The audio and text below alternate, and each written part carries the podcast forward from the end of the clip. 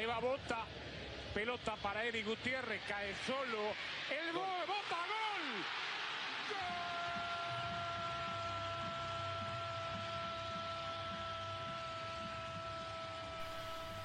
Hey guys, it's Tom Harrison here, and this is another edition of the Colourful Kit Podcast Extra. So, anyone else feeling a bit disappointed? Wasn't a great jornada, to be honest. Was it 3 games had more than 1 goal in? Most extraordinarily, we had the 2 8 o'clock kickoffs, 8 o'clock and the 8:06 kickoff, Monterrey Leon, Pachuca Toluca. You're thinking these 2 games could be absolutely spectacular, going on at the same time, 4 really talented teams. Normally, all 4 very good to watch, and it was just terrible. Both games 0-0, barely anything happened apart from the Cardona sending off. It was terrible. Anyway, enough of that. Let's get on with this week's podcast, and the big topic this week I want to talk about is it's a pretty broad thing about how potentially there's an underappreciation of attacking Mexican players, and I'm pretty sure this is something that I think a lot of people will feel quite strongly about. I know there's a lot of strong feelings about the perceived lack of opportunities for young Mexican players in Liga MX right now, and I just want to clarify that for those who don't know, I in principle am against any form of foreign play restrictions in any league, in any sport, whatever, because of on the grounds of discrimination. That's how I see foreign player restrictions, as an enforcement of discrimination. To say, I think it's completely wrong to say that a sports team can only employ a certain number of people of a certain nationality. I don't think that would be deemed acceptable in other facets of life and with other companies. And I know that, a football club is more than just a company, but in essence, they are an employer. And I don't believe that an employer should be able to get away with, or actually, in this case, have discrimination enforced upon them by league rules. So I ideologically disagree with the concept of foreign player rules. And I, those who have known me for a while, have followed my stuff for a while, will know this. I'm sure you'll have read me talk about this in the past. And that's not what I want to talk about today, because that actually... It relates to this, of course, but that's not principally what I want to talk about today. What I want to talk about is whether there is an underappreciation and a kind of,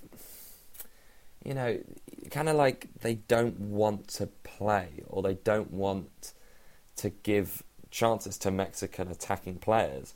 And obviously, okay, if there were more foreign player restrictions, they would be forced to, but it's still an issue, I think. If it is true, and this is something that I would have to do a lot more studying on to prove for sure whether there is truth, but I have a suspicion that it is. And my reason for this goes just look at the top clubs and look at the attacking players they have. And a lot of the top clubs, in terms of using up their foreign player allocation, they use it a lot of the time on attacking players. And with the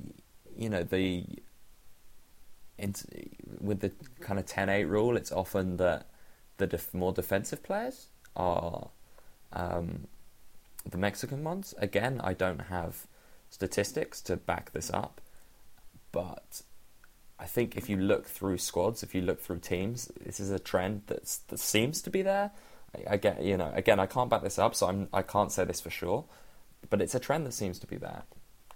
And obviously, there is a concern about strikers right now. And, I completely disagreed with his statements. I thought it was completely overblown, but Jared Borghetti last week said that in 4 or 5 years there won't be any Mexican strikers, which was a ridiculous statement to make.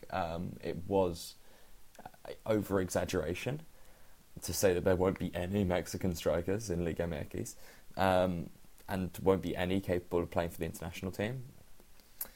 But there's a point there. It's an over-exaggeration, but there is a point. And that is that we don't see many top Mexican strikers in Liga MX anymore.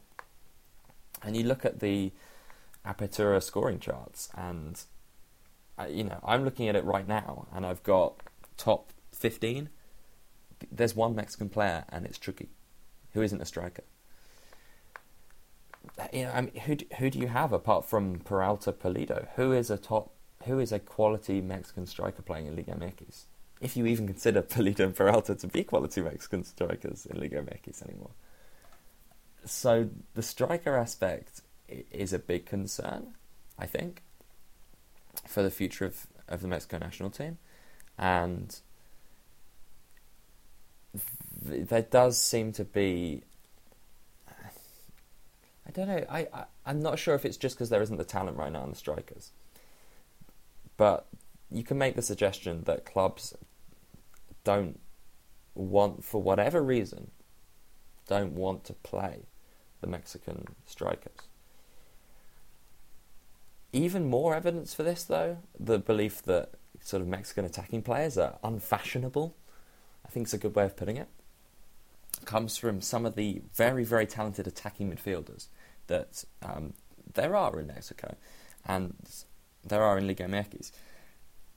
And I'll give a list off a few names for you now. Luis Quique Mendoza, Dita Villalpando, Jesús Isijara, Giovanni Hernandez, Jesús Escoboza, Flavio Santos. All of these players, I think, I've seen so many examples of them being very, very talented. And I'll talk more about Mendoza in a bit, because he's actually my player of the week. But all these players, look at the clubs they're at. Chiapas. Hernandez is in the Ascenso. Flavio Santos is at Atlas now. He was at Puebla for a bit. Some may say, well, these players aren't very good. But I disagree. I've seen so many examples of those players having some fantastic talents.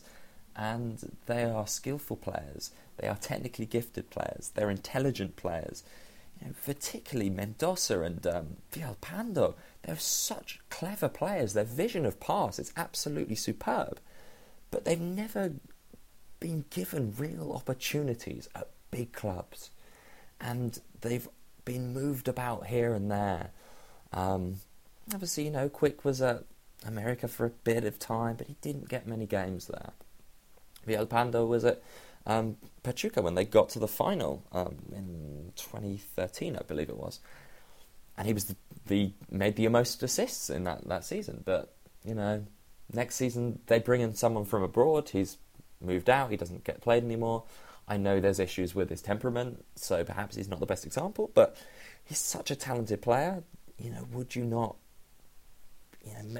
There are a lot of cases where clubs have made exceptions for talented players, you have to say. And that seems to never have happened for Villalpando. Now he's playing at Chiapas, he's getting game time, and he's been absolutely fantastic, which is great to see.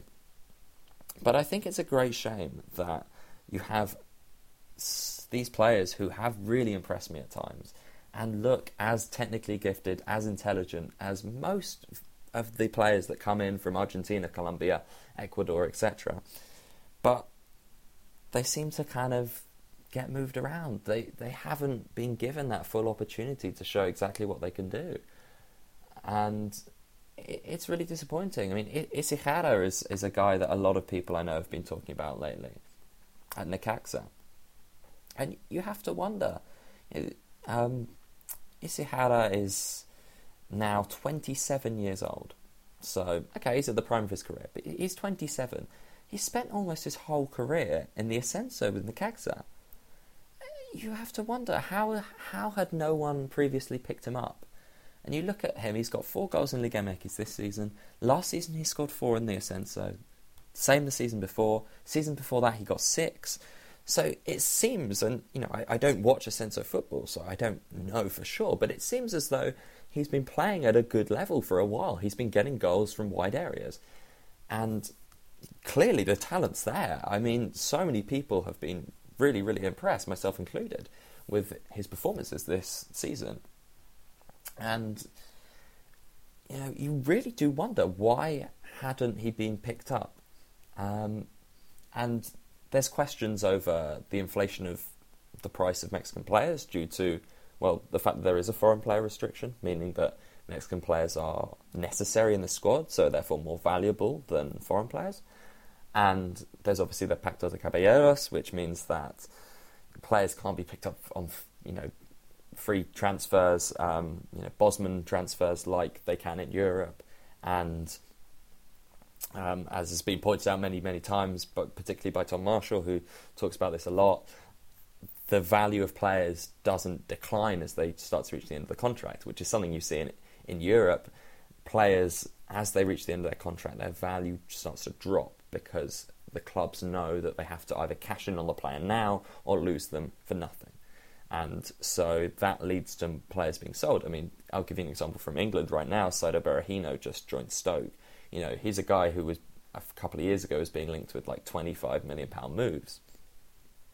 His contract was up at the end of this season. He didn't want to sign a new contract because he wasn't getting much game time. He was underappreciated at West Brom. So he knew he had the power, didn't sign a new contract, has just joined Stoke for £12 million. So a lot less money. And this doesn't happen in Mexico. So that's an issue. But also I think there's, you know, with the cases of Mendoza, of Villalpando, of not of Isijara because, you know, he was in the Ascenso, but there are cases, Flavio Santos, cases where players just have been moved around and, you know, Mexican attacking players just haven't been given the opportunities to show what they can do. Escoboza is another player that I really like. Again, he's been moved around, he doesn't get much chance, and we've never really seen the best of him, which is a great shame. So, yeah, bit of a ramble that, but I think my point is that perhaps, and I think fashionable is the best way to put it, perhaps we have a culture of the kind of seeing the Argentines and the Colombians as fashionable, as exciting.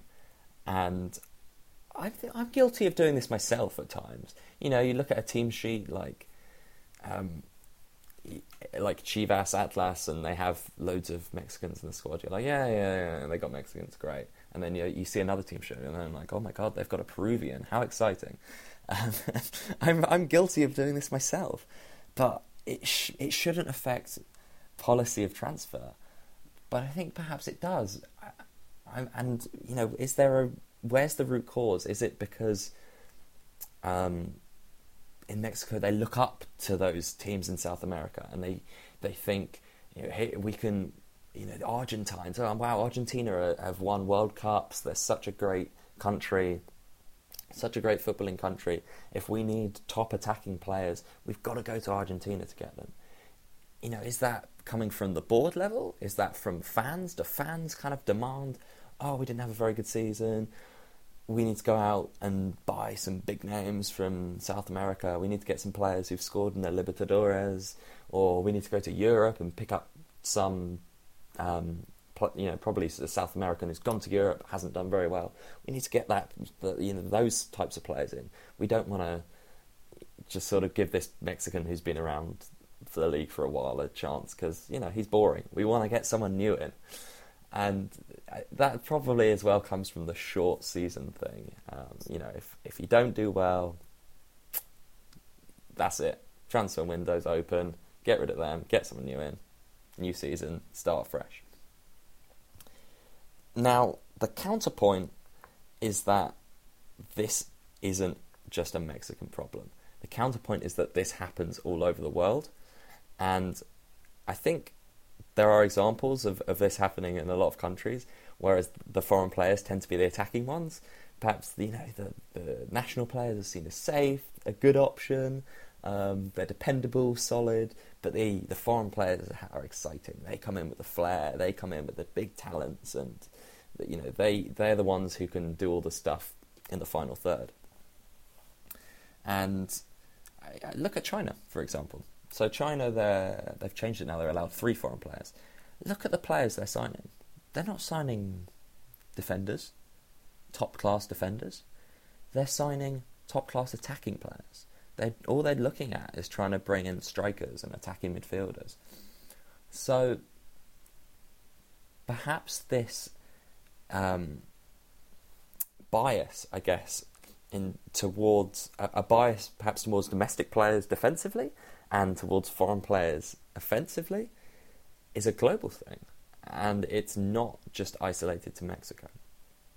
But what I would say is I think it's a great shame for Mexico, for the Mexican national team, because I think we've had quite a lot of players that have got nowhere near to hitting their potentials because they just kind of get moved around. And yeah, it's a great shame. But hopefully, if this is a case, and if this is true that it's happening, that there is a bias, there will eventually be a team, and you could argue that we're seeing this now with Pachuca, a team that will be willing to sort of go through some poor performances, some hard times with talented Mexican players, and then we'll give them the chance to play there over a longer period of time, settle into the club, and then produce their best talents eventually. If there's a club that's doing this and it's working, other clubs will mirror that. So, because they're in essence, they're getting an unfair advantage by not having a biased policy towards playing time and transfers. So this is something that could change. But right now, I think it is a problem. I don't want to see it solved by more foreign player restrictions. So hopefully that's not how people go about fixing this problem, but yeah, it is a shame. It's a shame, and I would be really interested to hear some thoughts from you guys on this. I hope this has kind of made sense, because I have rambled a lot about it. But anyway, we'll move on. To my player of the week, as I said, is Quick Mendoza. Chiapas got an incredible win at Tigres this week. They were fantastic, and I'm not going to talk forever about how good they were, because I really could. I had so much fun watching them, but they played very similarly to the way they did in the Apertura under Bueno. They didn't get any credit for it because they weren't winning, because defensively they couldn't deal with any form of through ball. They're still a bit shaky, but they're better now. They were lucky to get a clean sheet against Tigres, but they did, so fair play to them. But they play such good football, and key to that, a player who is very much key to that is Quick Mendoza, and he was so good on Sunday night. He was constantly... It was like the perfect performance of what an attacking midfielder that I like to see, which was just the great combination of intelligence, technical ability, and hard work. So he's constantly on the move. He's not just standing around waiting for something to happen. He's going out there and making it happen himself. He was always picking up little bits of space. He was moving around. He wasn't allowing himself to be marked, and that meant he could get on the ball. And his goal is the perfect example of this. He's on the right wing. He makes this run all the way across the front of the Tigres defence. And because Hugo Ayala, who had a bad game, and is, by the way, having a really bad season, actually, it's a bit of concern for Tigres, Hugo Ayala gets pulled out of position by being dragged towards Dele, who'd pulled away from the defense, the Tigres defensive line. He never should have done this. This allowed a gap for Felix Araujo to pass the ball through. And Mendoza's hard work and intelligence, that clever run, meant he'd got in front of Janino. And then, well, what's he got? He's got the hard work, as I mentioned, the intelligence. He needs the technical ability. That was the technical ability. Throw on goal, very little, clever little finish, pokes it into the far corner away from Enrique Palos, and won the game for Chiapas. And his all-round performance was just fantastic. One of the most interesting parts of his performance was how he appeared to display an understanding of La Pausa. Now, I have no idea if he does, because I've never spoken to him, but he appears to. And for those who don't know, La Pausa is a concept in football which originates from Spain, La Pausa being the pause. It's a concept of delaying a pass, and this is done in order to wait for your teammate to get into the optimum position, or to wait for an opponent to be drawn into you, so that then when you pass the ball, your teammate has more time. And this is something that is spoken about when you talk about the great Barcelona side with, you know, Xavi. Xavi is the main protagonist of La Pausa, and obviously Iniesta, Busquets, etc. And La Pausa is so good for enabling you to keep the ball, and this is what Mendoza and Chiapas seemed to be doing on Sunday. Was so often it wasn't just quick passing.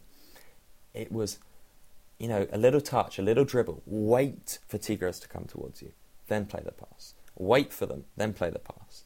So that their teammates always had that bit of time. The other thing we saw was often it was edge of the box, wait. Now there's the through ball. There's the ball out wide. It wasn't, you know, we need to get this ball through as quick as possible to catch them off guard. It was, let's wait for the runner to get into the right position. Let's wait for that defender to be drawn out of position. That's what they did all day, Mendoza particularly, and that was to me the main reason why they were so good against Tigres, and they seem to be doing it a lot. They've done it ever since I've seen them under Bueno, so I'm really looking forward to seeing them again. Now, let's move on. Questions today, and we're going to start with couple of questions about relegation, as I was talking about Chiapas. We've got at Reed Munir asks, favourite to go down to relegation, and at W Springis asked, who's going to descend? So I spoke about this last week a bit, and last week I said Chiapas. Can I change my mind now? I don't know. I still don't know if they will survive, just because they do still look very shaky defensively, but so do Morelia. You know, I was saying Morelia have... Last week I was saying it looks like Morelia have improved defensively. Then they go and concede 3 at Atlas. So, yeah. Can I switch? I'm going to say Morelia now. Who knows? It's Liga MX. Anything can happen. But yeah, I said Morelia last week over Chiapas because of their strike force, but defensively they are so poor. Erpen Luesh-Boer centre-back partnership is not good at all, and you can have all the strike force in the world pretty much, but you've got to build a team on a solid defence. So Morelia. Also, they are last right now, so I guess it's an easy one to say. All right, let's do the other one from at Rubinier, who asked best signing so far, and this links in to one from at A Forte 232, who asked, are Pumas for real, or are they overachieving right now? And the reason they link is because I think the best signing so far this season is Nicolas Castillo, the Pumas striker. He grabbed his second goal of the season against Necaxa on Sunday. And it was a really good poacher's goal. So a classic number 9. He sort of saw the danger area just in front of, in between that gap between the defence and the keeper. Makes a very clever run into that danger area. Gives himself a simple finish. And his all-round play, his eye for goal, his shooting abilities have been really impressive so far. And big things were expected of this guy. He comes in as top scorer in the Chilean league. Everyone was thinking, this guy's going to be really good. And so far, he looks to be a really great signing for Pumas. And, are Pumas the real deal? Are they overachieving? Perhaps they're overachieving in the sense that I don't expect them to end the season with a record of 3 wins in every 4 games. But I think they're contenders. Now, when I say contenders, I could probably talk about half the league as being contenders. So me saying contenders doesn't mean too much. But I do like them. I think Palencia is a good coach. He seems to have developed the side. There seems to be improvements in the way that Pumas have played since he took over, which is fantastic.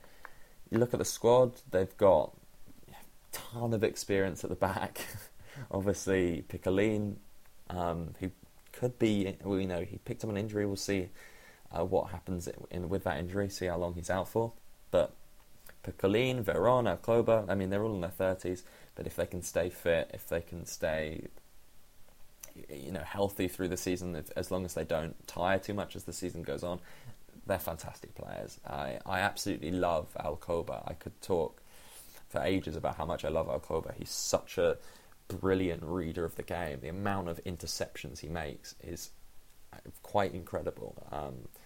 I think only, I'd say, Pablo Aguilar is comparable to him in terms of reading of the game for Liga MX defenders.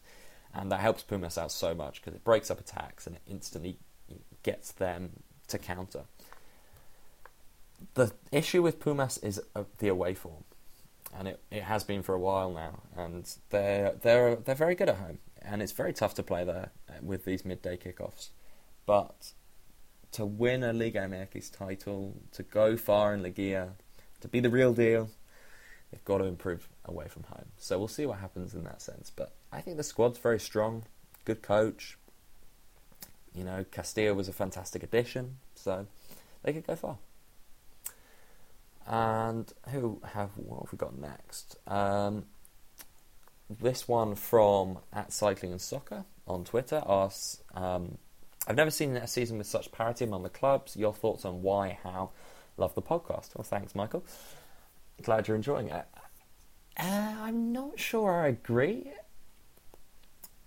in seeing more parity. I remember last season I made a table of this is what the season would look like if the Apertura and Clausura were mixed and it was just one season, European style, no playoffs. There would have been 19 points between 1st and 15th, which is my favourite stat about Liga MX. I tell people this all the time. I'm like, yeah, you think the Premier League's close and a tight league, and the lower teams are strong. Look at Mexico. It's the parity is insane and it's fantastic. I'm not sure there's more parity this year. But we'll see. I'll do something similar at the end of the season, and we'll see if the parity has increased. It would actually be quite interesting to do a study of how the parity has changed over years. Make this league table for every single season and see how the parity has changed. That would be quite interesting. If you would be interested in that, then let me know. That's something I could do. But yeah, I don't know if the parity's increased. I see it kind of as parity as ever. Why is there so much parity? How is there so much parity? Well, partly because it's a selling league, in the sense that if any player becomes sort of too good for Liga MX, they move abroad. Although that's happening less with the money in Liga MX, but that is generally still true. The foreign player restriction helps to keep parity, I think, because you know, clubs are limited in who they can sign. Everyone must have a certain number of Mexicans, which, yeah, definitely creates parity that way. And I think, you know, clubs in terms of size, you know, people talk about the giants of America and Chivas, and they are in terms of kind of total number of fans, but when it comes to attendances, titles, money, they aren't giants. And you know, people talk about like the big four, and I don't know, you know, the Four Grandes. This doesn't exist. It from my perspective, there's no such thing as the Four Grandes. To me, that's a load of nonsense. There's no way that those four stick out as the biggest teams in Mexico. Right now, if you were to make Four Grandes, Tigres have to be in there, right? Monterrey are probably in there as well. You know, Pumas bigger than Tigres right now? No. Cruz Azul, come on. I mean, Cruz Azul get like 20,000 on a good day, 10,000 on a bad day attendances, and Tigres are selling out their stadium every week. These Four Grandes, it doesn't exist to me. So, yeah, I love the parity. I love it. I'm not sure there is more than before, but I might be proved wrong as the season goes on. And one final one from @WhatAboutChris3 asks, thoughts on America not letting Oribe join up with El Tri? Well, first of all, I think they have every right to. It's a non-FIFA date, so they can. To be honest, I think it's a really clever move. Peralta's getting on a bit now. He needs to be cleverly managed if he's going to perform at a high level throughout the whole season. Obviously, America are looking forward to the Ligia. You know, they're struggling a bit so far this season, but you know, they got the first win the weekend. They'll still expect to be in Ligia. They'll expect that Peralta will be a key part of a Ligia push. So they need him to be at his top form at the end of the season. And to do that, they need to cleverly manage him. And they can't have him playing, you know, as many games as possible. He's not young anymore. And so I think it's a clever move. At the end of the day, this game against Iceland doesn't matter. It's a friendly. It's a chance for Osorio. Actually, no, I'm not even going to say that because I hate when people say it's a chance for Osorio to look at look at different players, because he can look at them in competitive league football all the time. Why would you want to watch it? Why would you want to judge a player on an international friendly that means nothing when you can judge them on a league game that means something? But yeah, I think it's a good decision, to be honest. Let someone else play. It will mean a lot more to a youngster or someone who hasn't had a chance for Mexico before, and it will help Peralta in the long term, both for America and for Mexico, I think, because he could have a big summer. He's either going to sit on the bench in the Confederations Cup and not do anything, or he could be leading the line at the Gold Cup. So it could be a big summer for Peralta, and Mexico will need him at his best. So yeah, give him a rest now. All right, guys, that is it for this episode of the Colourful Kit Podcast Extra. If you enjoyed, then please, I would really appreciate it if you help me share this out. As ever, retweet, tell your friends, whatever you want to do. That would be greatly appreciated. And let's just hope next weekend's a little bit more exciting than last weekend, because I was pretty disappointed. Yeah. I'll see you next week, guys.